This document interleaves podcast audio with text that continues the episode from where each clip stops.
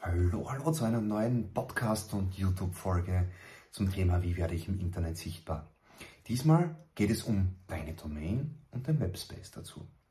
Nachdem du ja mittlerweile schon ein ordentliches Brainstorming durchgeführt hast und ordentlich recherchiert hast, welche Namen im Internet noch frei sind und welche Plattformen dein Name noch äh, verfügbar ist, ja, geht es jetzt um die Domain.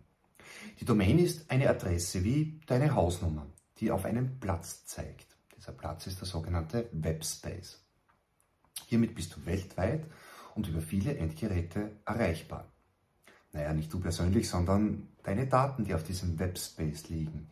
Und im besten Fall sind diese Daten eine Homepage oder ein Blog. Deinen Platz im Internet kannst du frei nach deinen Wünschen gestalten. Erstelle eine einfache, statische Homepage das heißt mit fixem Inhalt, oder schreibe ein digitales Online-Tagebuch, einen sogenannten Blog.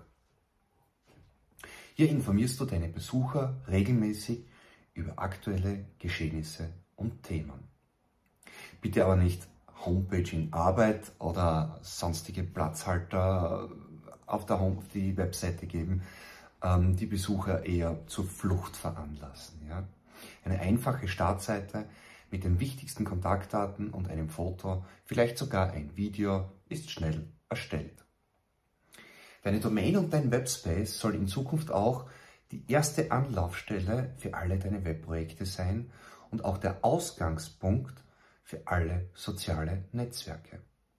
Achte bitte darauf, dass du auch deine FTP-Zugangsdaten zu deinem Webspace hast. Die benötigst du dann zum Beispiel für Pinterest und Co. noch. Ja? Warum auch deine eigene Domain und dein eigener Webspace? Bitte bedenke auch folgenden Spruch, baue nie ein Haus auf fremden Grund. Bei deiner Webseite, bei deinem Webspace unter deiner Domain kannst du deine Daten, dein Design, dein Layout anwenden, was du bei anderen Plattformen nicht kannst. Unter Facebook läufst du zum Beispiel immer unter diesem blauen Logo, diesem blauen Brand irgendwie dahin, ja. Und das muss gar nicht deine Farbe sein, ja.